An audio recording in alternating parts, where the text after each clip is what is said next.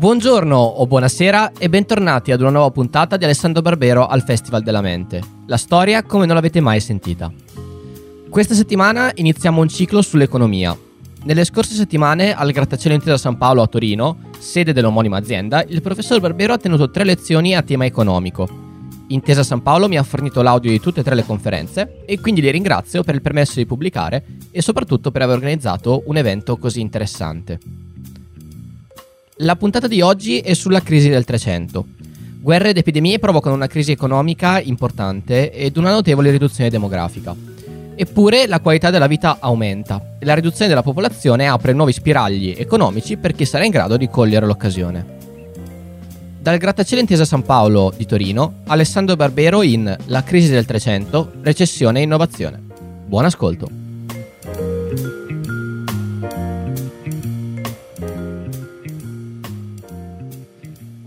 Buonasera, riprendiamo questa sera un appuntamento che eh, sappiamo essere molto atteso e che si ripete ormai per eh, il quarto anno, ovvero gli incontri sulla storia con il professor Alessandro Barbero.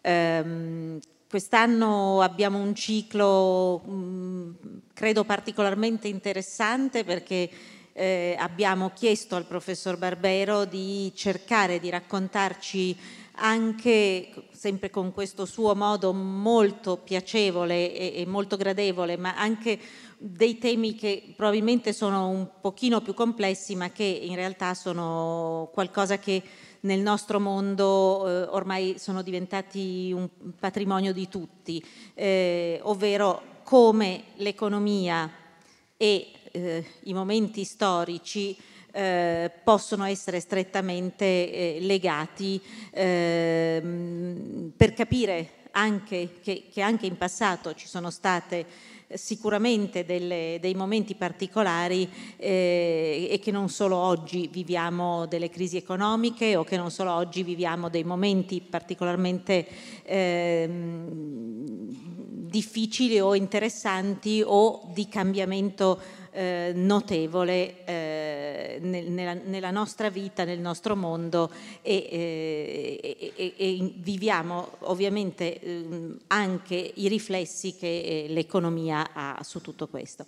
Eh, gli incontri eh, con il professor Barbero mh, non dico che chiudano una stagione, ma insomma sono ormai verso la fine dell'anno e eh, abbiamo anche quest'anno fatto una serie di eh, attività diverse in vari ambiti, perché oggi parliamo di storia ma abbiamo appena parlato di futuro recentemente e mh, ciò che proprio chiuderà eh, in qualche modo la programmazione di quest'anno sarà eh, anche qui un appuntamento consueto che è la mostra di un dipinto di soggetto mh, sacro che sarà eh, al nostro spazio del trentaseiesimo piano durante eh, le festività di fine anno. Troverete ovviamente come sempre eh, tutte le informazioni quando saranno disponibili sul sito del Grattacielo. Ehm, Oltre alla nostra platea che abbiamo qui, eh, abbiamo cercato, stiamo cercando anche di portare questi, queste iniziative, questi eventi a un pubblico più ampio che magari non è così vicino a noi, che non può arrivare qui, perché eh, saremo anche con questa lezione, con le prossime del professor Barbero, in streaming sul nostro sito e sul sito dell'ANSA. Quindi mh, il nostro impegno a ehm, usare questo spazio, a valorizzare questo spazio con degli eventi culturali continua. Cerchiamo di ampliarlo sempre di più, cerchiamo di ampliare anche gli argomenti, di ampliare i confini, di raggiungere pubblici diversi e mh, crediamo veramente molto in questa attività che eh, grazie a, al fatto che Tutti voi, la, tutti voi continuate a seguirci, eccetera, ci dimostra insomma che evidentemente è, è una strada interessante. Non vi trattengo oltre, lascio la parola al professor Barbero per il tema di questa sera. Buona serata.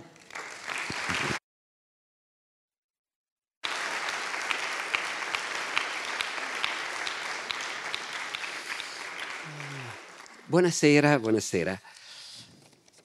Allora, come, sì, come avete sentito, Intesa Sanpaolo si è ricordata di essere una banca e quindi ha pensato che era ora di parlare anche di economia nel corso di questi nostri incontri di storia. E l'argomento di questa sera è un pezzo della nostra storia, è un pezzo della storia del Medioevo, la crisi del Trecento. Da sempre gli storici si sono resi conto che il Trecento, il milletrecento, il quattordicesimo secolo è un secolo complicato. Da un lato è un grande secolo, eh? Se pensate alla nostra letteratura è il secolo di Dante, di Petrarca, di Boccaccio. È il secolo in cui le città italiane continuano a essere piene di mercanti, di fiorini d'oro e di cantieri, di edifici di tutti i generi.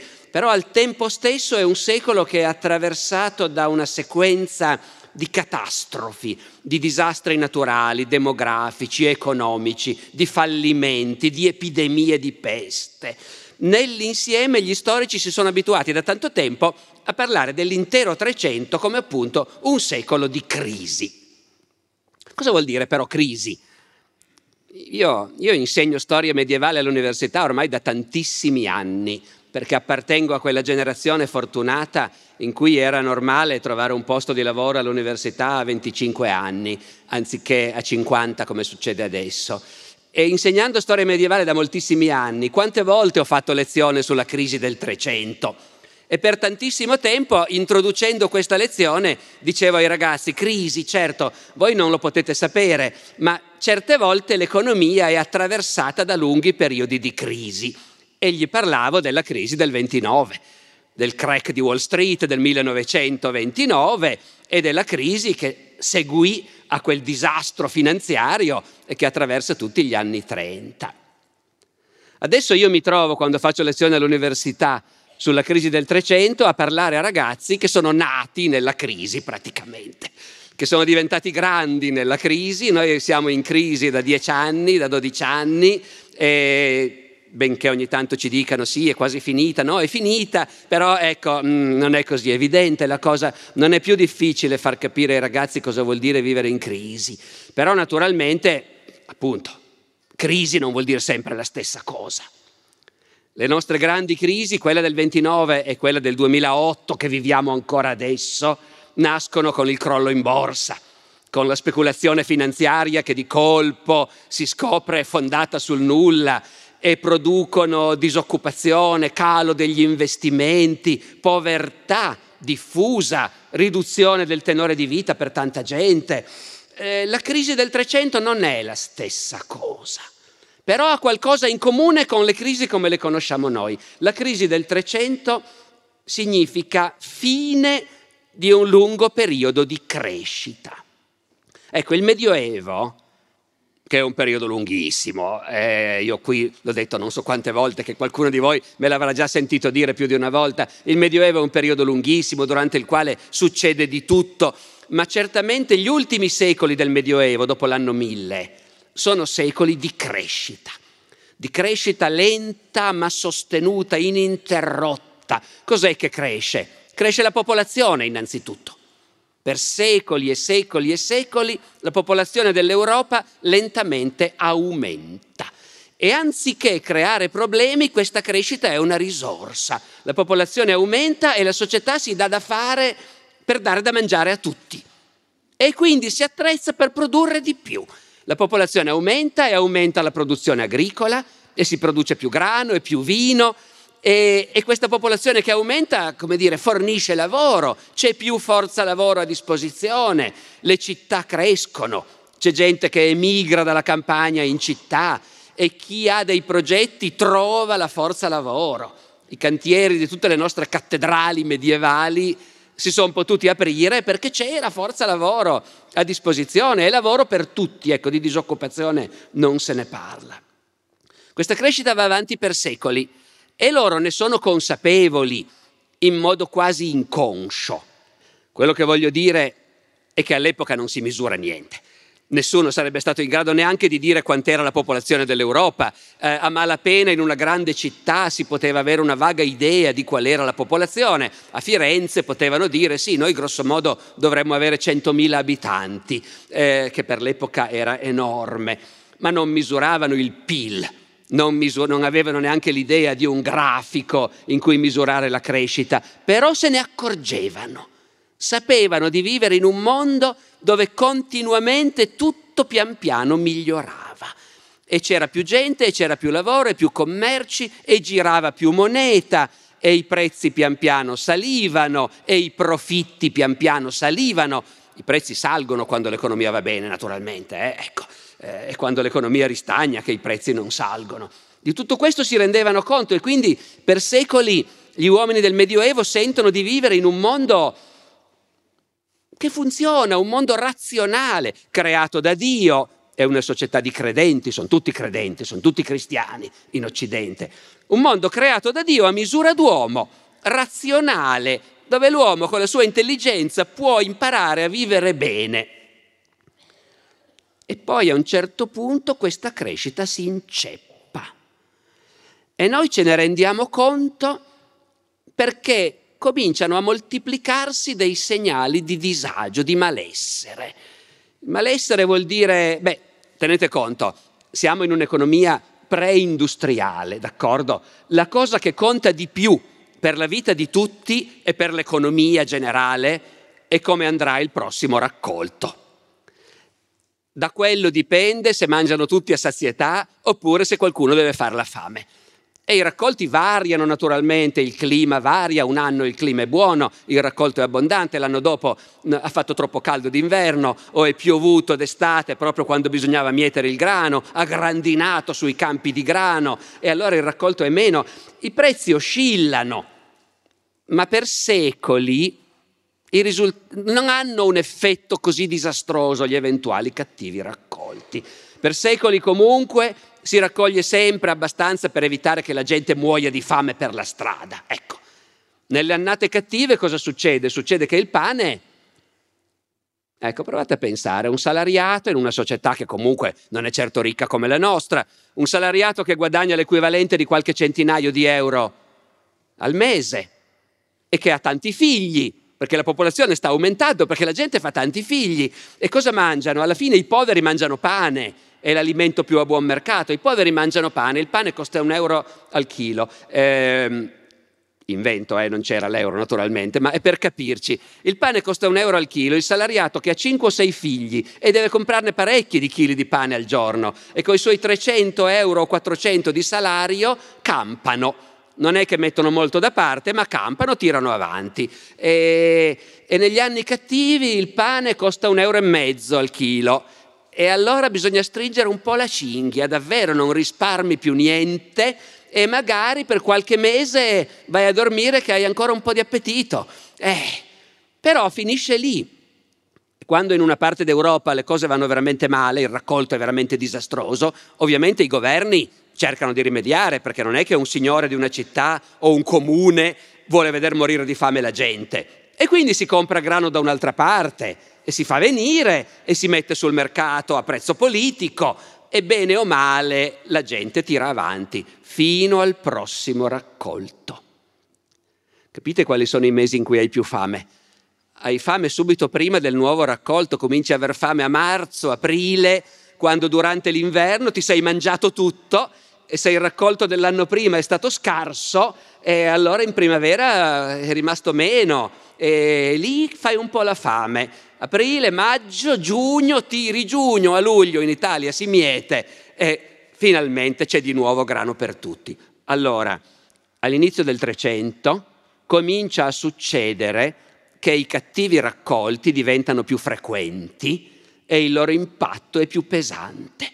Comincia a succedere che c'è un cattivo raccolto e il prezzo, e non si capisce perché, loro non hanno una teoria economica, eh? Però tengono conto, vi dicevo che non contano niente, i prezzi li calcolano, eh, i prezzi, i cambi, eh, loro stanno attenti perché i mercanti ci fanno i soldi con il prezzo del grano naturalmente, quindi a quello stanno attenti e, e i cronisti dell'epoca cominciano a dircelo sempre più spesso, quest'anno gran caro.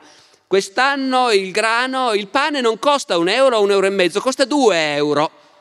L'anno dopo di nuovo ancora peggio, gran fame. Il pane costa tre euro al chilo. Ora voi capite, i salari sono sempre quelli di prima, eh?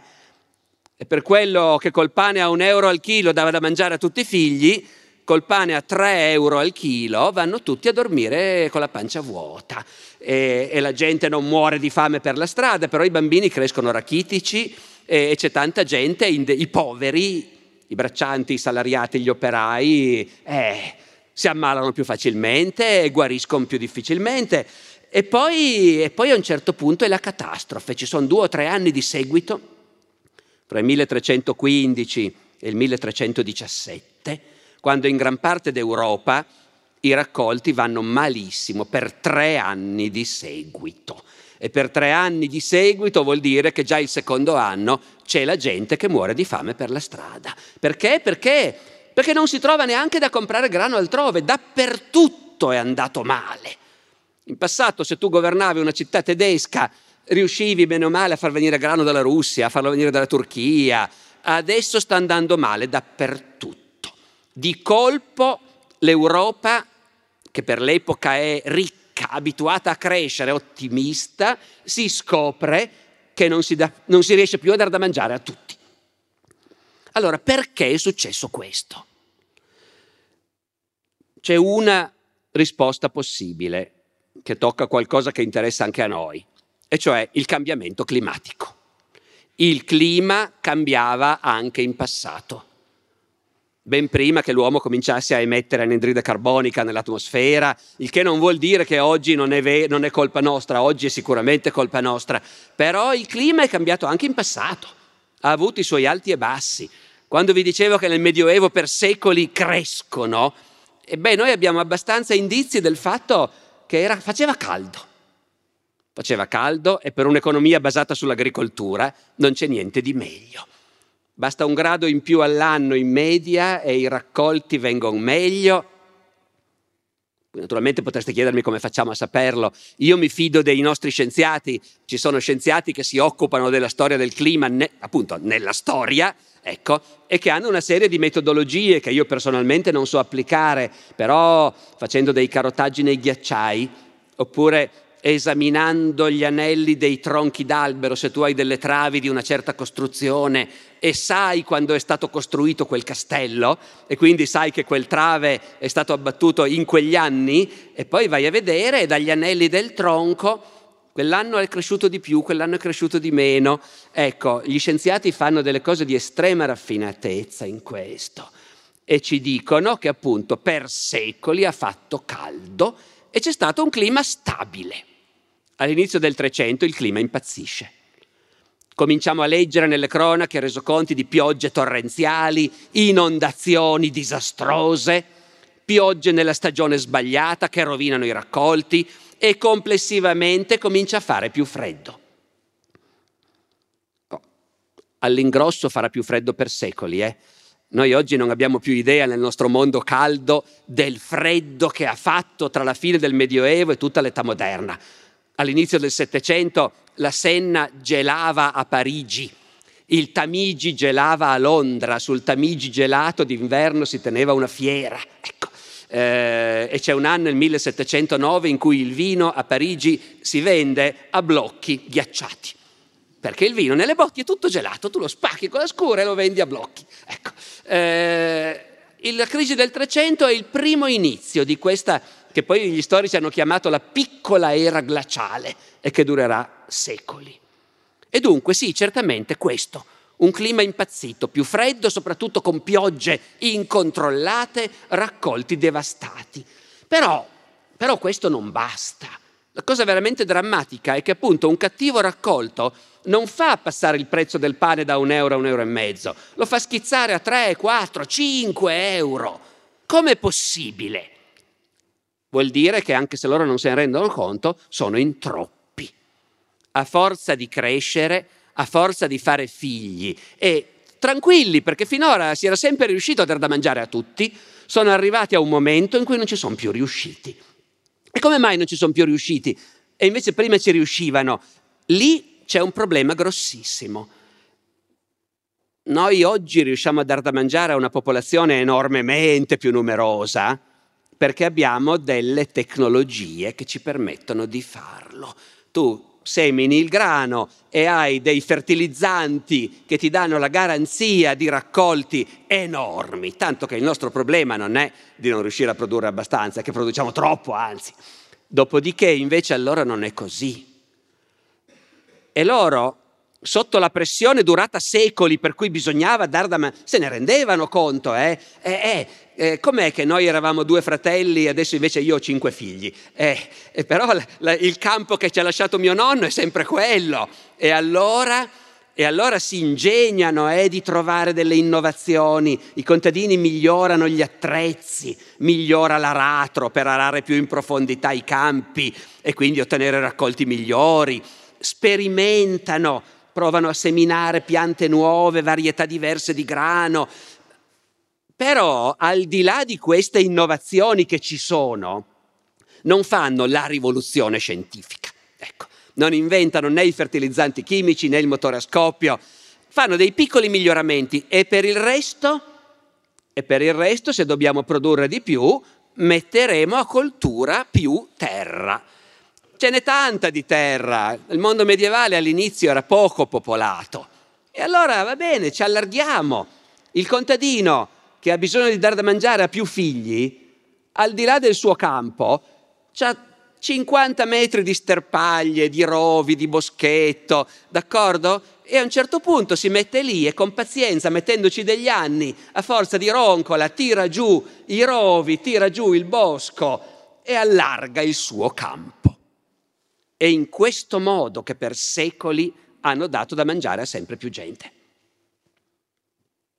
E poi arrivano a un certo punto che si accorgono che di terra non ce n'è più. Noi abbiamo dei sintomi già nel Duecento. Ecco, nel Duecento abbiamo per la prima volta delle autorità che fanno delle leggi per proteggere dei boschi, per esempio, dicendo quel po' di bosco che è rimasto sul nostro territorio, vietato abbatterlo. Perché il bosco è indispensabile naturalmente, eh? Le cose che sono indispensabili per vivere nel Medioevo sono il grano per fare il pane, il vino, che è un fondamento dell'alimentazione, e la legna per scaldarsi. Nei testamenti un bravo padre di famiglia che muore e lascia la moglie vedova e non si fida che i figli, come dire, la trattino bene, fissa per testamento quanta farina, quanto vino e quanta legna i figli devono dare alla madre. E, e quello è l'indispensabile, il bosco ci vuole, ma nel Duecento cominciamo ad avere delle autorità che dicono qui se non fermiamo questi che con la roncola tirano giù per coltivare il grano, rimarremo senza bosco. E poi cos'altro? Altri sintomi. Alla fine del Medioevo si coltiva il grano, la segala, a millecinquecento metri di altezza. Si coltivano i cereali in montagna, dove la terra non rende niente con quel clima. Non vale la pena, diciamo noi. Loro avrebbero detto, oh, non vale la pena, noi moriamo di fame se no. Però è chiaro che se anche riesci a terrazzare in montagna e a seminare cereali a mille o millecinquecento metri di altezza, però ti renderanno poco, poco. E dopo un po' quella terra lì sarà esaurita. In sostanza, l'Europa all'inizio del Trecento, rispetto ai suoi mezzi tecnologici, è arrivata alla massima espansione possibile. Non ci si può più allargare. E c'è un momento in cui la gente continua a fare figli, e però il prodotto che arriva sul mercato è sempre quello. E se quest'anno il raccolto è cattivo, saremo in così tanti disperati, disposti a pagare qualunque cifra pur di avere del grano, che i prezzi schizzeranno in su. E quindi questa è la prima cosa. La popolazione europea ha continuato a crescere fino al punto in cui non era più possibile dar da mangiare a tutti. E questa situazione è aggravata da un clima impazzito che fa sì che appunto anche quando va tutto bene, d'accordo, si riesce a dar da mangiare a tutti con fatica e quando va male, quando va male la gente muore di fame. Questo è il primo aspetto per cui noi parliamo del Trecento come un secolo di crisi e per tutto il secolo noi continueremo a vedere queste oscillazioni folli dei prezzi. Per cui in certi anni il raccolto è talmente cattivo che il grano, appunto, non costa più neanche uno, due, tre, ma costa venti euro al chilo, ecco, in certi momenti. Poi però c'è un secondo aspetto della crisi. che in un certo senso è la soluzione del primo, però è una di quelle soluzioni che insomma ti fanno venire un po' l'angoscia. Vi ho detto che la prima grande carestia europea è del milletrecentoquindici, sedici, diciassette, piove sempre, in primavera, in estate, i raccolti marciscono e la gente muore. Si va avanti bene o male per, qual- per una generazione ancora. Una carestia così tremenda non torna più, però la situazione è sempre drammatica, i poveri sono sempre sottonutriti. E poi, e poi nel milletrecentoquarantasette, all'improvviso, compare una malattia che nessuno aveva mai sentito, che nessuno sa cosa sia e contro cui nessuno sa cosa fare. La chiamano la peste, perché è un termine che c'è nel loro lessico, nei, negli storici antichi si legge che ci fu la peste ad Atene al tempo di Pericle, e la peste a Roma al tempo di Marco Aurelio, e la peste a Costantinopoli al tempo di Giustiniano. Eh, noi non sappiamo se è la stessa malattia o è un'altra. Loro la chiamano la peste perché è il termine che usano quando una malattia improvvisa, contagiosissima, comincia a sterminare la gente. Questa malattia arriva, arriva dall'Asia, è un mondo globalizzato, perché ben inteso, eh, io vi sto parlando di come i poveri faticano a tirare avanti, ma quello continua a essere un mondo ricco, pieno di mercanti che fanno un sacco di soldi e che sono andati sulle orme di Marco Polo in Cina e in Medio Oriente, e le importazioni, le esportazioni fanno fare profitti giganteschi. Su una nave che arriva dal Mar Nero, nel milletrecentoquarantasette arriva a Messina, appunto, qualcuno ammalato di una malattia che nessuno sapeva prima cosa fosse. E questa malattia si scopre subito che è contagiosissima e che ammazza. La peste poi è stata studiata, ristudiata, alla fine nell'Ottocento è stato trovato l'agente patogeno che la provoca, anche se poi in realtà lo sapete che i microbi, per parlare in termini non scientifici, insomma, i microbi mutano continuamente, per cui non siamo mica sicuri noi che quello che conosciamo noi come la peste sia davvero quello che si manifestava allora. Noi abbiamo, avendo tutti letto il Manzoni che racconta la peste di Milano del milleseicentotrenta, abbiamo tutti in mente la peste bubbonica, quando gonfiano i linfonodi, ecco. In realtà la peste bubbonica, anche se fa orrore, non è la più mortale. La peste veramente pericolosa, cioè, sono tutte e due pericolose, ma il tasso di mortalità pazzesco ce l'ha la peste polmonare. In pratica è una superpolmonite, in un'epoca che non ha gli antibiotici. Per cui la gente si ammala, gli va la febbre a quaranta, a quarantuno, due o tre giorni e la gente muore. Questa malattia è enormemente contagiosa, nel milletrecentoquarantotto investe tutta Italia e l'Europa meridionale, la racconta il Boccaccio nel Decameron, la peste a Firenze, nel quarantanove arriva in Inghilterra, in Scandinavia, è una malattia devastante, noi non sappiamo quanta percentuale della popolazione uccide perché loro non hanno granché come anagrafe, in qualche città si possono provare a fare dei conti. In altri casi si fanno delle stime, però diciamo che un terzo della popolazione europea probabilmente muore nel giro di quei mesi nei quali la peste si ferma in una certa località. Ovviamente dal nostro punto di vista e anche da loro eh, è una tragedia sconvolgente, però fa impressione come loro in realtà, una volta finita questa cosa, non si fermano a piangere su quello che è successo, ripartono.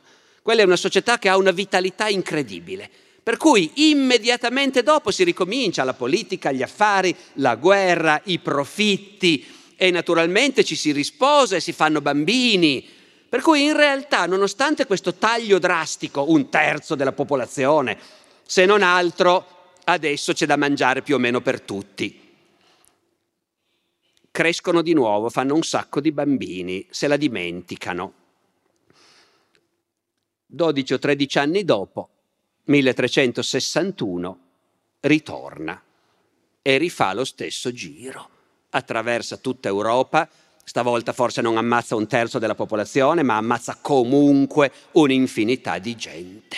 In zone dove quella del quarantotto si era sentita poco, a Milano per esempio quella del quarantotto non era quasi arrivata, quella del sessantuno arriva e fa strage. Inoltre loro si accorgono di una cosa, questa peste del milletrecentosessantuno ammazza i bambini in particolare, che sono nati dopo e quindi non sono immunizzati in nessun modo. E quindi tutto quel recupero demografico che c'era stato viene di nuovo rischiacciato. E da questo momento in poi per altre volte ritorna. Mai con la violenza della prima volta e neanche della seconda, però nel corso del Trecento e dei primi del Quattrocento c'è tut- ogni dieci quindici anni l'epidemia arriva e ogni volta si mangia il dieci per cento, il quindici per cento della popolazione. Io ho fatto una volta il conto di quello che sarebbe successo a me se io fossi nato nel Trecento. Io sono nato nel millenovecentocinquantanove. Se fossi nato nel milletrecentocinquantanove, beh, la prima epidemia l'avrei scampata. È stata nel quarantotto. Io sono nato nel milletrecentocinquantanove, quando ho due anni, nel sessantuno, arriva la nuova epidemia che ammazza soprattutto i bambini. Poi non li ammazza tutti, uno sopravvive. La successiva è arrivata nel, tra il settantuno e il settantaquattro, quando io avevo fra i dodici e i quindici anni. Immaginiamo di sopravvivere anche a quella. La successiva arriva nell'ottantuno, quando io ho ventidue anni. Eh, sopravvivi anche a quella, ne arriva un'altra violentissima, la più violenta dopo la prima, milletrecentonovantanove, cioè quando io avevo quaranta anni. Eh, vabbè, a quaranta anni hai già fatto delle cose comunque, compresi dei figli, però capite cosa vuol dire per le generazioni che si sono trovate in questa situazione. Il risultato è che, mentre una singola epidemia, per quanto terribile, non avrebbe impedito alla popolazione di crescere di nuovo, come è successo dopo la Seconda Guerra Mondiale, no?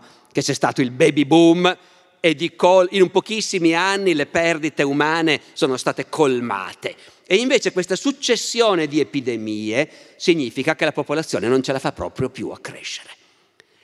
E all'inizio del Quattrocento noi possiamo calcolare che a occhio e croce la popolazione dell'Europa è la metà rispetto a quella che era un secolo prima.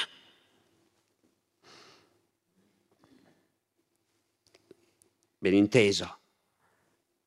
Tutto questo con queste ondate di peste che poi sono distanziate e nel, tra l'una e l'altra la vita va avanti, eh? Vanno avanti gli affari e va avanti anche la crescita in un certo senso, perché quella è una società che sta accumulando anche conoscenze, idee.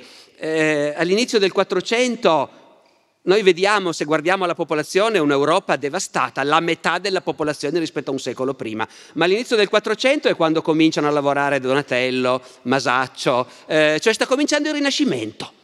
La generazione che ha creato il Rinascimento è nata nel pieno di questa tragedia. Il che già questo basta farci capire la forza che ha in realtà questa, questa società medievale. Però una popolazione dimezzata, appunto, ti dà il senso. Quanto abbandono, quante cose interrotte. Ecco, le cose interrotte. Se volete avere l'immagine plastica di quello che ha voluto dire in certi casi la peste. Se siete stati a Siena, avete presente il Duomo di Siena. Costruzione immensa rispetto a quella che oggi è una cittadina. Credo che oggi la popolazione di Siena possa starci tutta dentro al Duomo. Eh, il Duomo di Siena è immenso, è stato creato da una città che nella prima metà del Trecento era straricca, piena di popolazione, formicolante di attività, piena di soldi che vengono investiti in questo gigantesco cantiere. Alla fine hanno costruito questa immensa cattedrale, che è sproporzionata oggi, lo era ancora di più allora rispetto agli abitanti della città, ma è il simbolo di come Siena è orgogliosa, ricca e potente. Ora, prossima volta che ci andate, fate caso. Se uno guarda il Duomo di Siena dalla facciata, giù in fondo si distacca un muro dal fianco del Duomo. Un muro che arriva fino a un certo punto, a qualche bifora, in parte è rivestito già di marmo e poi finisce lì, non porta da nessuna parte. A Siena, verso la metà del Trecento, avevano deciso che il Duomo di Siena era troppo piccolo, perché per come erano ricchi loro e per come pensavano di crescere, volevano fare qualcosa di più. Eh, beh, i fiorentini stavano lavorando a Santa Maria del Fiore, naturalmente, quindi i senesi dovevano tenere il passo. Avevano pensato, va bene, il Duomo attuale diventerà il transetto di quello nuovo. Transetto, sapete, la cattedrale hanno forma di croce e il lato corto è il transetto, no? Noi prendiamo la cattedrale che abbiamo adesso e diventerà la parte corta di quella nuova. E hanno cominciato a costruirla. Erano arrivati a quel pezzo di muro quando è arrivata la peste e Siena si è svuotata.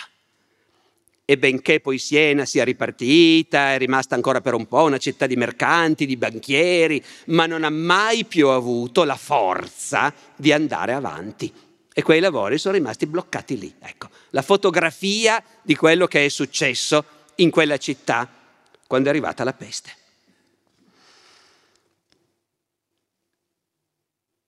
E uno potrebbe pensare, va bene, almeno però abbiamo risolto un problema, quello di dar da mangiare a tutti. E da un certo punto di vista è anche vero, perché adesso negli anni normali, se Dio vuole, effettivamente il grano non costa niente. Eh, che il grano non costi niente non sono tutti contenti, i produttori di grano per esempio non sono contenti per niente, eh, però insomma negli anni normali mangiano tutti, certo. Il problema è che il clima continua a essere pazzo, e quindi di anni normali ce ne sono pochi e il clima fa quello che vuole e quindi i prezzi continuano lo stesso a oscillare. Non è bastato dimezzare la popolazione per essere sicuri che tutti mangiano a sazietà. Anche perché c'è anche un altro problema che fa del Trecento un secolo di crisi. Ricordate come si diceva una volta? Liberaci Signore da peste, fame e guerra. Ecco, peste e fame le abbiamo fatte.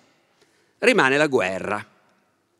La guerra naturalmente c'è sempre stata, in ogni epoca.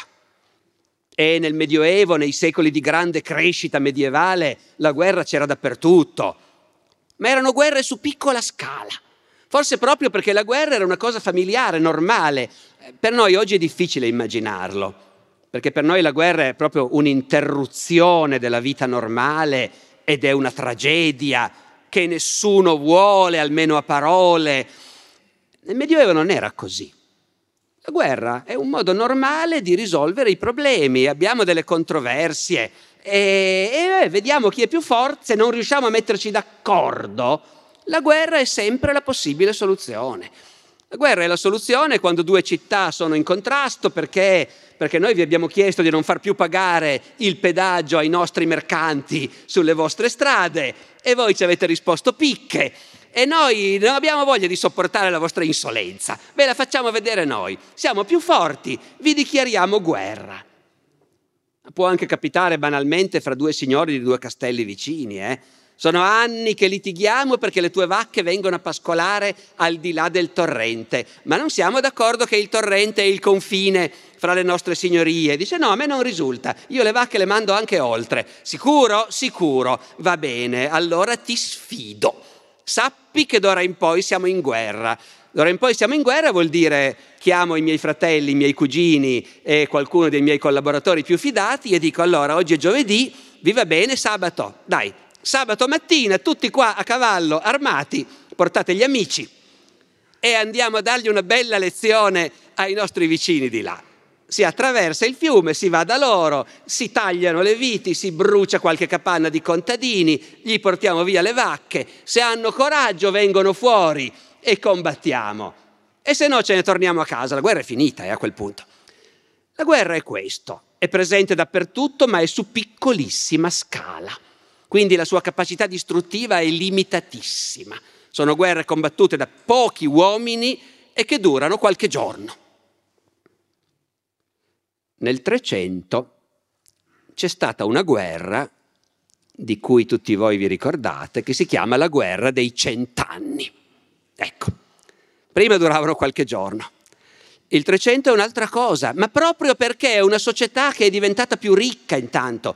Tutti sono un po' più ricchi, ma soprattutto i re sono più ricchi, i comuni, i governi sono più ricchi, le tasse rendono, ci sono più soldi e allora possono venire idee più ambiziose. La guerra dei cent'anni dura cent'anni perché è la, non è una guerra fra due città o due comuni, due signori locali, è la guerra con cui il re d'Inghilterra vuole conquistare il regno di Francia. e ha abbastanza soldi e abbastanza ottimismo da poter concepire il progetto, ma non abbastanza per portarlo a termine. E quindi rimangono infognati in questa situazione in cui i due paesi sono in guerra, in certi momenti fanno delle tregue, ben inteso, eh? Però complessivamente, appena il re d'Inghilterra sente di avere la possibilità di farlo, la guerra ricomincia. E la guerra vuol dire ancora adesso attraversare il territorio nemico e devastare, portar via il bestiame, distruggere i raccolti, ma... ma lo si fa su più grande scala perché ci sono più soldi e quindi più mercenari che combattono queste guerre.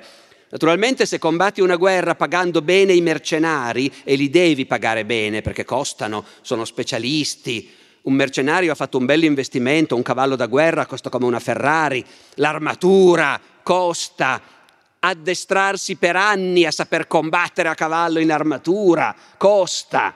I mercenari costano carissimi, i re i soldi li hanno, quando non li hanno più li prendono in prestito, quando sono infognati nei debiti non riescono più a far fronte, dichiarano ai banchieri che non pagheranno i debiti. Tanto chi mi può costringere? Ecco, una dimensione della crisi del Trecento che mi capita sempre di dimenticare ma è venuta fuori bene adesso è che in questo mondo dove il credito è importante, i soldi girano e non ce n'è mai abbastanza però, e i re di Francia, di Inghilterra prendono soldi a valanghe dalle banche italiane. Il San Paolo non esisteva ancora all'epoca, per fortuna, nasce due secoli dopo, se no avrebbe prestato sicuramente anche il San Paolo soldi al re d'Inghilterra, come fanno le grandi banche fiorentine, i Bardi, i Peruzzi, ai quali a un certo punto il re d'Inghilterra dice: mi dispiace, io non ho soldi, quindi non vi pago. E chi lo può costringere? E le banche falliscono, naturalmente, a quel punto. Ed essendo finiti i soldi, il re dice ai mercenari: io purtroppo lo so che la guerra non è finita, ma non ho più soldi, quindi la sospenderei. E i mercenari chi li mantiene? Continuano la guerra per conto proprio. Tanto il meccanismo è chiaro, si va in giro per la Francia a bruciare, a saccheggiare e a vivere alle spalle dei contadini. In Italia uno dice non c'è la guerra dei cent'anni, ma in Italia ci sono i Visconti che sognano di diventare re d'Italia, o almeno tutti gli altri stati italiani hanno una paura tremenda che i Visconti vogliano fare questo, e quindi, e quindi bisogna combatterli, bisogna frenarli. Venezia, Firenze, il Papa.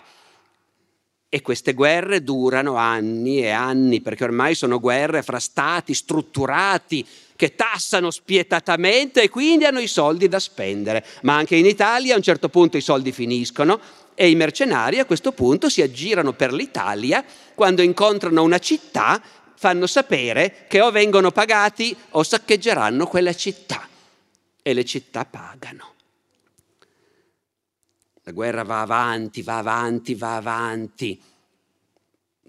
Il mercante che dovrebbe andare alla fiera si informa prima: è sicura la strada da Torino fino a Susa, che c'è la fiera di Susa domani? O sono segnalati gruppi di, com- di uomini d'arme nella zona? Perché se sono segnalati nelle ultime settimane gruppi di uomini d'arme nella zona, io magari non ci vado domattina alla fiera di Susa, perché se mi fermano lungo la strada con la mia carovana di muletti carichi di merci, va già bene se porto a casa la pelle. E alla fiera di Susa non arriva nessuno quell'anno. Eh, e funziona così. E i contadini... Quando va bene ci sono gli uomini d'arme che vengono a sistemarsi lì e vanno all'osteria e mangiano e bevono e ci stanno qualche settimana e poi se ne vanno e non pagano il conto. Ci sono anche uomini d'arme onesti che lasciano in genere l'armatura in pegno, eh? Eh, c'è più di, una, di un documento in proposito. Però molti invece se ne vanno senza pagare, chi li costringe? Ecco, la guerra senza essere devastante, non ci sono i bombardamenti aerei, d'accordo? Però... è permanente e quindi è qualcosa che frena in modo permanente l'attività economica. I commerci sono danneggiati, rallentati, la circolazione monetaria rallenta, i raccolti in certe zone sono devastati, molta gente viene uccisa o catturata, costretta a pagare un riscatto, insomma. Allora, come capite, gli storici, di fronte a un quadro di questo genere, a un certo punto hanno detto: senti, facciamo che riassumere tutto in una formula, la crisi del Trecento. generazioni e generazioni che sono vissute in un mondo in cui la crescita si è interrotta, i raccolti vanno spesso male, la peste arriva a tutti i momenti ad ammazzare la gente, la guerra è dappertutto. Poi gli storici hanno questa abitudine di vedere le cose un po' da lontano. Un secolo è un tempo incredibilmente lungo. Nessuno vissuto allora ha fatto in tempo a vedere tutte queste cose che io vi sto raccontando. Ma noi le vediamo da lontano e quindi ci viene naturale collegare anche le altre cose e fare un quadro unitario. Tutto questo dal punto di vista del, del morale, degli umori della gente, che effetto ha avuto? Perché la crisi è anche questo, eh? Eh, oggi ci siamo abituati perché per noi la crisi è anche, come dire, la fiducia dei mercati, come dicono gli economisti, e quindi è importante che la gente senta che si vive in un mondo dove va bene, ci sono delle difficoltà, però bene o male c'è speranza, ecco. E nel mondo del Trecento quanta speranza c'è? E ci sono altri fattori che la fanno diminuire la speranza. Vi dicevo che è un mondo cristiano, profondamente cristiano, cattolico. Tutta Europa, non c'è ancora stata la riforma protestante, sono cattolici dalla Sicilia alla Scandinavia.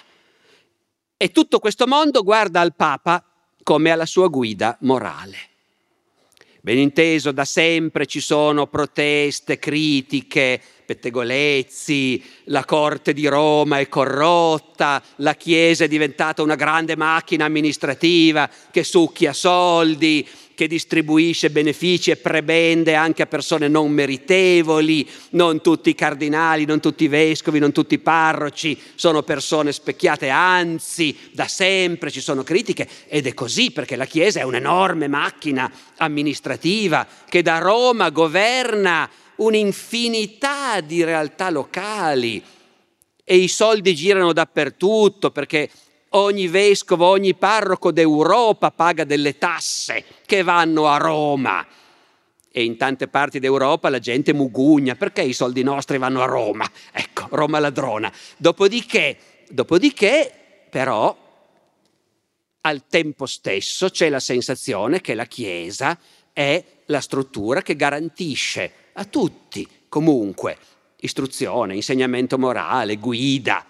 È un orizzonte pieno di difetti, e questo è inevitabile perché gli uomini sono peccatori, ma è un orizzonte collettivo, comune.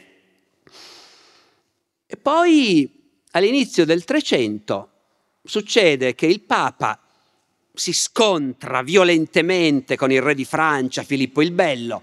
La Francia all'epoca è la grande potenza, è come se fossero oggi gli Stati Uniti, è il paese più popoloso, più ricco del mondo cristiano. E il Papa si scontra con il re di Francia proprio perché il re di Francia, come dire, si sta abituando all'idea che nel regno di Francia comanda lui e che anche il clero deve obbedire al re e non al Papa, e deve pagare tasse al re e non al Papa. E allora, e allora il Papa non è tanto contento, naturalmente. Il Papa è Bonifacio ottavo, un Papa formidabile, e, e si arriva allo scontro violentissimo. Il re di Francia ha dei suoi emissari che addirittura arrestano il Papa a un certo punto, lo schiaffeggiano. Il Papa poi viene liberato, ma muore di crepacuore poco dopo. Eleggono il nuovo Papa. Qual è la priorità politica del nuovo Papa? Bisogna fare la pace col re di Francia, per forza. È la grande potenza del mondo cristiano, il grande protettore della Chiesa. Bisogna fare la pace. E succede una cosa che noi, siccome la studiamo a scuola, ci sembra una banalità. È ovvio. Il papato avignonese. Certo, c'è stato il papato che per molto tempo, anziché risiedere a Roma, è andato ad Avignone. Effettivamente il Papa all'inizio del Trecento a un certo punto decide che per negoziare meglio col re di Francia si trasferisce ad Avignone, che è un possedimento del Papa. Però in Francia cosa c'è di più comodo? Si trasferisce lì e poi ci rimane. E dopo un po' la gente comincia a chiedersi quando è che torna a Roma. E per adesso non è previsto, ma to- ovviamente torneremo a Roma, certo, sì sì, ma per il momento non è ancora previsto, non sappiamo bene quando torneremo. Dopodiché ci resta per settanta anni. Allora, ripeto, noi questa cosa, il papato avignonese, la cattività avignonese si diceva anche nei vecchi manuali, no? Siccome è successo, un certo punto lo consideriamo una cosa abbastanza banale. Provate a pensare oggi. Oggi che pure non siamo più una società integralmente cattolica, a moltissima gente non importa niente di quello che può fare o dire il Papa, ma pensate per i cattolici più convinti. Cosa vorrebbe dire? Immaginate il Papa che a un certo punto, dopo un furibondo litigio col Presidente degli Stati Uniti, con l'attuale Presidente non ci sarebbe da stupirsi, direi, probabilmente, e poi però bisogna trovare un modo di rimettersi d'accordo, e il Papa provvisoriamente avverte che il governo della Chiesa da Roma in San Pietro si trasferisce a Baltimora. E va a Baltimora e poi non torna più. Provate a immaginare il disagio crescente che provocherebbe questa situazione. Dopodiché, dopo settanta anni che è lì, il Papa finalmente decide di tornare a Roma, e il Papa tornato a Roma litiga immediatamente con i cardinali che l'hanno eletto, i quali cardinali si riuniscono di nuovo, dichiarano che si erano sbagliati e eleggono un altro Papa, il quale torna ad Avignone. E ci sono un Papa a Roma e uno ad Avignone, ognuno dei quali scomunica l'altro, dichiarando che l'altro è un falso Papa.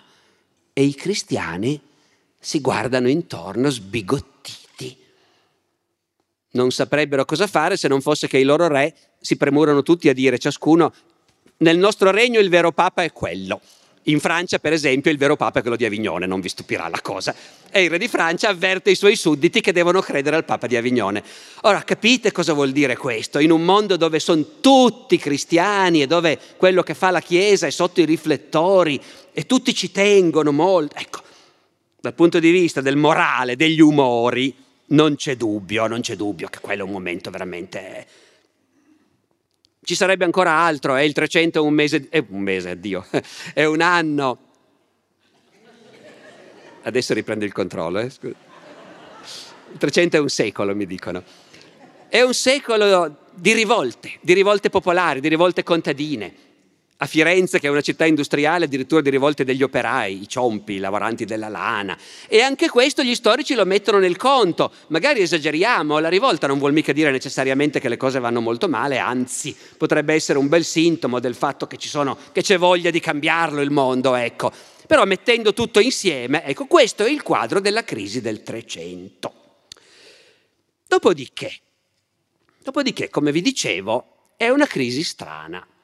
Perché uno si aspetterebbe che durante la crisi succedesse come è successo negli anni trenta e come succede oggi, che per molti il tenore di vita peggiora e che complessivamente non vedi una riduzione delle energie, degli investimenti, eh, un senso di ristagno, ecco, dell'attività. Nel Trecento non è così.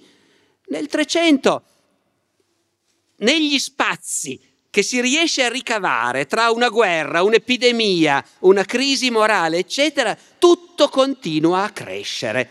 Il tenore di vita, quando noi possiamo misurarlo, continua a crescere. La qualità degli oggetti prodotti.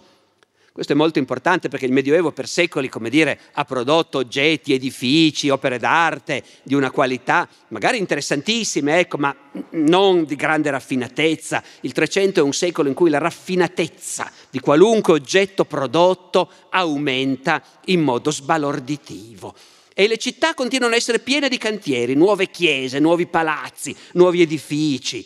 E poi appunto, nel pieno del disastro nascono i Ghiberti, che nasce nel milletrecentosettantotto, i Donatello, che nasce nel milletrecentottantasei, Masaccio, che nasce nel millequattrocentouno, tutte queste energie. E ancora una cosa che vi lo dico dal mio punto di vista molto particolare di storico. Noi ovviamente tutte le cose che vi raccontiamo possiamo farlo perché abbiamo delle informazioni che il passato ci ha trasmesso, documenti, sia oggetti, edifici, monete, opere d'arte, ma soprattutto poi cose scritte, testi di tutti i tipi, dal trattato teologico alla Divina Commedia al banale documento d'archivio perché un tizio è andato dal notaio per comprare casa e a noi è arrivato il documento, oppure il documento prodotto da un'amministrazione che ha fatto un elenco di contribuenti per la riscossione della prossima imposta annuale, no? Ecco. Nel Trecento la quantità di documenti prodotti aumenta enormemente. Tra l'altro hanno inventato la carta da un po' di tempo e nel Trecento prima usavano la pergamena, capite? Pelle di animali, trattata in modo meraviglioso, però costosissima a quel punto. L'invenzione della carta è una di quelle rivoluzioni. Poi verrà nel Quattrocento l'invenzione della stampa, ma intanto già nel Duecento hanno inventato la carta e nel Trecento la usano. Per cui gli archivi sono strapieni di materiali prodotti in quell'epoca. Tutto sta crescendo nonostante tutto. Le amministrazioni stanno crescendo, i governi sanno di più della popolazione, della ricchezza esistente. E allora c'è qualcosa che non torna. E in realtà, andando a vedere da vicino, si scopre che la crisi, per come si è manifestata nel Trecento, la fame, la peste soprattutto, anche la guerra, eh? E perfino il papato di Avignone ha avuto dei risvolti positivi. Non so se farò in tempo a dirveli tutti, ma diciamo i più importanti. Ognuna di questi fattori di crisi ha provocato anche un contraccolpo positivo, un contraccolpo che chi è stato pronto a capire come andavano le cose ha potuto usare per prosperare. E mi spiego. Vabbè, intanto naturalmente va detta una cosa, eh? È cinico dirlo, ma tenete conto che la peste è come la bomba N. Vi ricordate quando si parlava della bomba N? Vent'anni fa, la bomba che uccide le persone ma senza far esplodere, demolire gli edifici. Era una delle nuove armi di cui si favoleggiava tanto tempo fa. La peste è ovviamente una tragedia spaventosa, provoca un'enorme quantità di dolore. Però poi diciamocelo, una volta che l'epidemia è finita e la popolazione si trova molto diminuita, ma la quantità di alloggi, di merci, di moneta, di conti in banca, quella è rimasta uguale. Si spartiscono tutto in un numero molto più ridotto di persone. E, ripeto, senza essere cinici, perché il dolore bisogna metterlo in conto, però una volta che è finito ci rimbocchiamo le maniche, allora, qual è la situazione? È morto eh, mio cugino e eredito l'alloggio. È morto il mio concorrente e adesso nella mia via ci sono soltanto io che ho la bottega che fa queste cose. Eh, I conti in banca dei morti vengono ereditati dai vivi e chi è rimasto solo si risposa e comincia a fare bambini. Ma al di là di questo, che è una cosa un po' impressionistica, c'è proprio un meccanismo preciso che si mette in movimento. E il meccanismo è questo. Supponiamo di essere a Firenze, grande città industriale, tessile, la lana. Cosa vuol dire per l'epoca città industriale? Non hanno i motori a scoppio, quindi non hanno i macchinari, non hanno i capannoni delle nostre industrie. Però è un'industria basata sul lavoro a domicilio. Per arrivare dalla lana grezza, appena tagliata dalla pecora, a un tessuto raffinato, c'è tutta una serie di operazioni lavorative. E una città come Firenze è piena di operai specializzati, uomini e donne, specializzati in queste operazioni. L'industria tessile vuol dire che l'imprenditore, il lanaiolo, fa venire la lana grezza all'ingrosso dall'Inghilterra o dalla Spagna, carovane di muli che arrivano tutti i giorni cariche di, gra- di lana grezza e poi la distribuisce a domicilio. E ci sono quelli che la cardano, la pettinano per ripulirla dalle impurità. E poi ci sono quelle, le donne che la filano, e poi ci sono i tessitori che la tessono. E a quel punto, quando ha il tessuto di base, poi l'imprenditore via via ritira il lavoro, lo ridistribuisce a quelli che fanno la tappa successiva, e poi ci saranno i tintori che lo tingono, e così via. Ci sono anche dei macchinari, eh, perché alcune fasi si possono fare a pressione, in certi casi occorre pressare il tessuto, e loro, anche se non hanno il motore a scoppio, però una fonte di energia ce l'hanno, è l'acqua, i fiumi. E quindi lungo i fiumi e i canali, in tutte le città, ci sono grandi macchinari, ci sono sì, di legno, tutto di legno, con ruote dentate, eccetera, che azionano presse. Allora, molte di queste fasi sono fatte appunto a domicilio, da operai e operaie pagati pochissimo, e che continuamente protestano perché il padrone bara, bara sul peso, ba, ecco, e che vivono facendo la fame questi operai. Bene, c'è stata la peste. il lanaiolo sopravvissuto, quando si ricomincia a lavorare, fa il giro dei suoi operai e bussa, e qui non ci abita più nessuno, e bussa di nuovo e anche questi sono morti. Finalmente bussa, gli aprono. Come stai, come stai? Ce l'abbiamo fatta, siamo sopravvissuti, adesso si ricomincia, domani ti mando il garzone con la solita quantità di lana grezza da cardare. E il cardatore dice va bene, però dobbiamo parlare del salario. E il padrone dice il salario è come prima, no? Un soldo al giorno. E il cardatore dice no, un soldo al giorno non mi basta. A questo punto il padrone lo manda al diavolo, gli chiede chi crede di essere, eh, gli dice che finirà molto male se continua a comportarsi in questo modo, sbatte la porta, va a bussare dal prossimo. Anche il prossimo gli dice la stessa cosa. Un soldo al giorno non mi basta più, ne voglio due. E mia moglie uno, anziché mezzo. Si sa che il lavoro delle donne vale molto meno di quello degli uomini, ma comunque anche loro vengono pagate. Dopo un po' il padrone si rende conto che non lavora nessuno se non gli aumentano il salario. E se lui sbatte la porta e se ne va, il suo concorrente è pronto a pagarlo quel salario più alto. A questo punto la reazione del lanaiolo è di dire è una vergogna che la concorrenza paghi dei salari così alti. Bisogna mettere fine a questo scandalo. Si va dal governo e si dice dobbiamo assolutamente riportare gli operai alla ragione e far finire queste pretese che gli operai si sono messi in testa. Dovete fare una legge che stabilisca un tetto, un salario massimo che nessuno deve superare. Il governo a volte lo fa, a volte no, ma non serve a niente. C'è la concorrenza e se il lanaiolo vuole gli operai deve pagarli di più. Il lanaiolo tempesta e maledice, ma alla fine paga. Gli operai prendono più soldi di prima. O oh, in campagna è la stessa cosa, eh? Il grande proprietario terriero che produce grano sui suoi latifondi ha bisogno di mietitori per la mietitura, è abituato a pagarli poco, ma dopo la peste i mietitori chiedono di essere pagati meglio. Il padrone si mette le mani nei capelli perché la domanda è diminuita, la popolazione è diminuita, il grano non lo vuole più nessuno, vado in rovina, però comunque se lo vuoi mietere devi pagare più di prima. Allora, in modo strutturale e permanente, per generazioni e generazioni, i poveri hanno più soldi in tasca di prima. Quindi, quindi, tranne negli anni veramente disastrosi quando si muore di fame, però in genere si rimpinzano di pane a sazietà, tutti quanti. A questo punto, dopo che hanno tutti mangiato a sazietà il pane, il capofamiglia ha ancora dei soldi in tasca. Cosa fa? Io una volta ho raccontato questa cosa in un corso di aggiornamento per manager. E uno mi ha risposto, investe. Eh, non investe naturalmente l'operaio fiorentino del Trecento, ma adesso che hanno tutti mangiato a sazietà, saluta la moglie e va all'osteria a bere con gli amici. E stranamente, nonostante la popolazione sia diminuita, il numero delle osterie non diminuisce, anzi aumenta. E mentre il prezzo del grano è sempre in crisi, il prezzo del vino tiene, tiene mica male, anzi.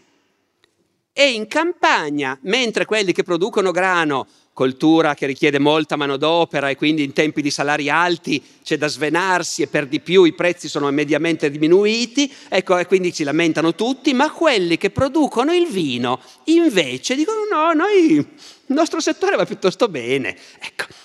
Tanto che in molte zone qualcuno dice ma io a questo campo di grano tutto sommato ci piantassi mai un po' di filari di vite in mezzo per fare un po' di vino. In tutta Italia e in tutta Europa comincia a diffondersi un nuovo tipo di coltura che loro chiamano alteno, per cui tu nel campo di grano ci semini lo stesso un po' di grano che non va mai male, ma poi ci metti la vite, oppure ci metti alberi da frutta e li colleghi anche quelli con la vite e ci fai anche il vino. E chi fa il vino prospera. E a questo punto l'operaio, tornato a casa dopo aver bevuto all'osteria con gli amici, si scopre che ha ancora qualche soldo in tasca. Cosa fanno a questo punto? Domenica si mangia carne e magari anche giovedì. Poi venerdì e sabato è digiuno naturalmente, come sapete in quel mondo. precetti cristiani, si mangia più carne. E benché la popolazione sia molto diminuita, non si sono mai visti così tanti macellai. E noi lì abbiamo i numeri, perché ci sono gli elenchi delle botteghe che pagano le tasse in una città, una quantità di macellai sbalorditiva. La corporazione dei macellai nella politica cittadina diventa una corporazione importante. Ma naturalmente i macellai sono quelli che poi fanno venire il bestiame dalla campagna, e quindi anche quelli che in campagna allevano bestiame, mentre il loro vicino che fa grano si lamenta tutto il tempo, quelli che fanno il bestiame neanche un po' eh, tira il mercato. E come? Anzi, ci allarghiamo, perché dopo tutto tutto questo grano non serve mica più. Facessimo più prato magari, più pascolo.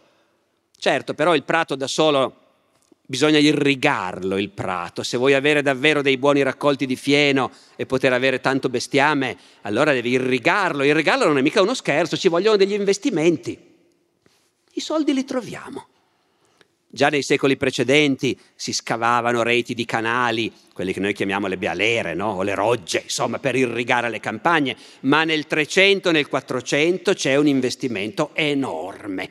Perché trasformare un prato secco, come dicono loro, in un prato umido, irrigato, vuol dire che i profitti si moltiplicano. E quindi si investe e nasce in quelle, è in quell'epoca lì che nasce veramente tutta la rete di bealere, di rogge, che scandisce ancora oggi le nostre campagne, e tutti quelli che possono cominciano ad allevare bestiame. E a forza di allevare bestiame, ovviamente, tante altre belle cose, il latte per esempio, quindi il formaggio. Una volta bestiame ce n'era poco, perché se devi fare grano per nutrire così tanta gente, non hai molto spazio per fare prato, fieno, lo fai ma mai abbastanza. Adesso invece c'è la possibilità, quindi tanto bestiame, tanto formaggio. Nella pianura padana cominciano a diventare diffusi dei formaggi meravigliosi che si esportano. Uno si chiama il parmigiano, le cui prime menzioni sono proprio nel Trecento, e che già allora è esportato finché nel Rinascimento sarà un consumo favorito dei sultani a Costantinopoli. E tutto questo perché la massa della popolazione, i poveri, hanno più soldi in tasca e quindi i loro consumi orientano la produzione, e quelli che in campagna continuano a fare grano come si è sempre fatto e non hanno voglia di innovare sono in crisi, ma quelli che capiscono cosa sta succedendo fanno i soldi. E finalmente, dopo tutto questo, la moglie dell'operaio, quando lui è addormentato a letto, si accorge che c'è ancora un soldino in tasca, lo tira via e lo mette nel salvadanaio. Una volta nella vita ci facciamo un vestito. Non come finora, che siccome tutti tessono in casa, noi siamo tutti vestiti con tessuti fatti in casa, naturalmente. Tu, ogni madre di famiglia tesse. Naturalmente questi panni non li facciamo mica tingere, non ci sono i soldi. E quindi la povera gente è vestita di grigio, eh, grigio chiaro, perché è vestita di abiti fatti in casa e non tinti. Ma una volta nella vita andiamo anche noi, poveri, andiamo anche noi dal mercante di panni e compriamo dei panni belli. Però ben inteso, non i velluti, i broccati con cui si vestono i signori. Noi vogliamo dei panni belli, solidi, resistenti, ma senza lusso e senza spreco, eh, sia chiaro. Ci sono panni così. Fino a ieri no, perché i poveri se li fanno in casa e i ricchi vogliono i broccati. Ma adesso c'è una domanda e qualcuno comincia a capire.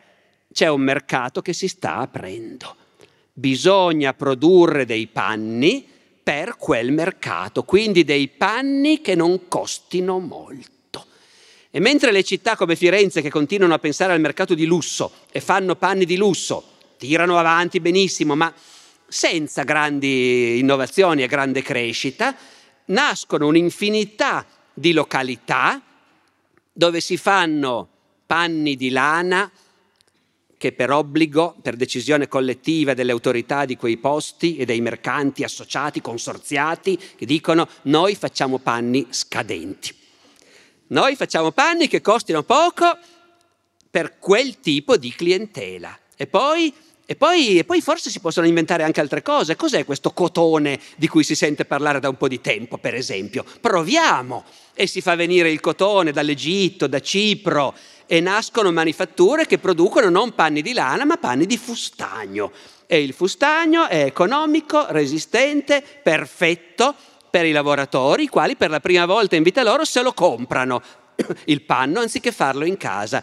E, e, poi, e poi naturalmente anche la tela, il lino, tutte queste. Quindi e ci sono un sacco di qui in Piemonte, tante città. Chieri, per esempio, è una città la cui prosperità prima era basata più che altro sulla banca, il prestito di denaro, ma a partire dal Trecento diventa un centro di produzione di tessuti a buon mercato. Ecco. E lì chi è riuscito a capire come vanno le cose fa i soldi. In buona sostanza, la storia della crisi del Trecento è la storia di un'epoca in cui infinite tragedie provocano enormi sofferenze e dolori, ma i meccanismi economici sono tali che aprono delle nuove opportunità.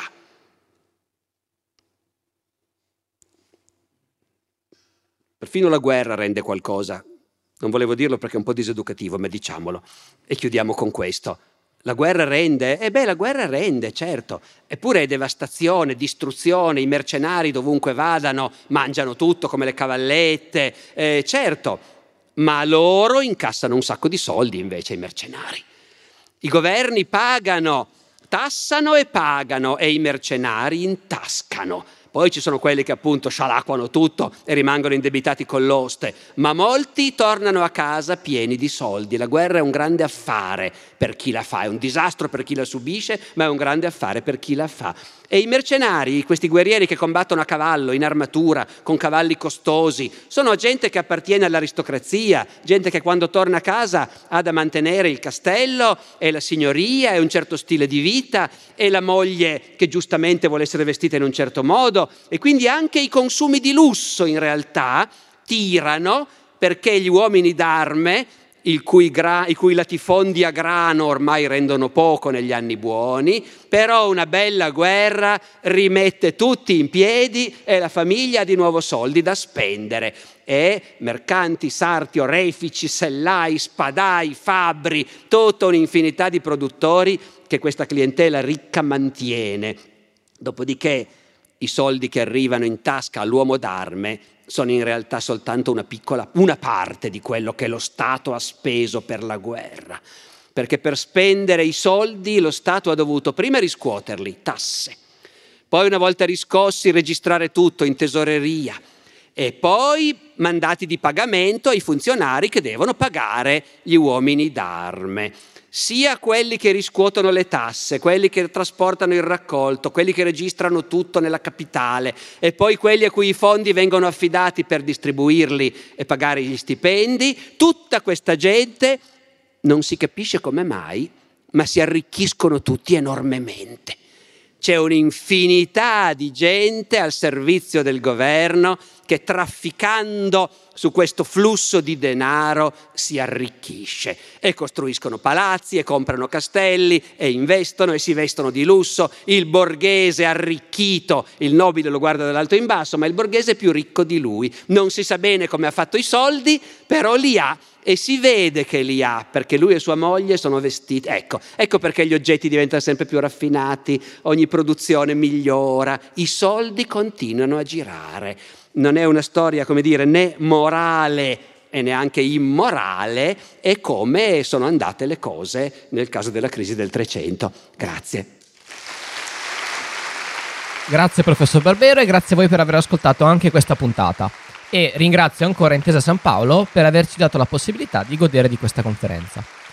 Devo ringraziare Intesa Sanpaolo anche per l'invito a partecipare a una delle conferenze. Per l'occasione ho potuto fare una visita guidata del Grattacielo, che tra le altre cose ha un ristorante ed una lounge all'ultimo piano in una gigantesca serra bioclimatica, da cui si gode, gode di una vista mozzafiato della città. È aperto al pubblico, quindi se passate di là fateci un giro. Grazie a tutti. Grazie a lei professore.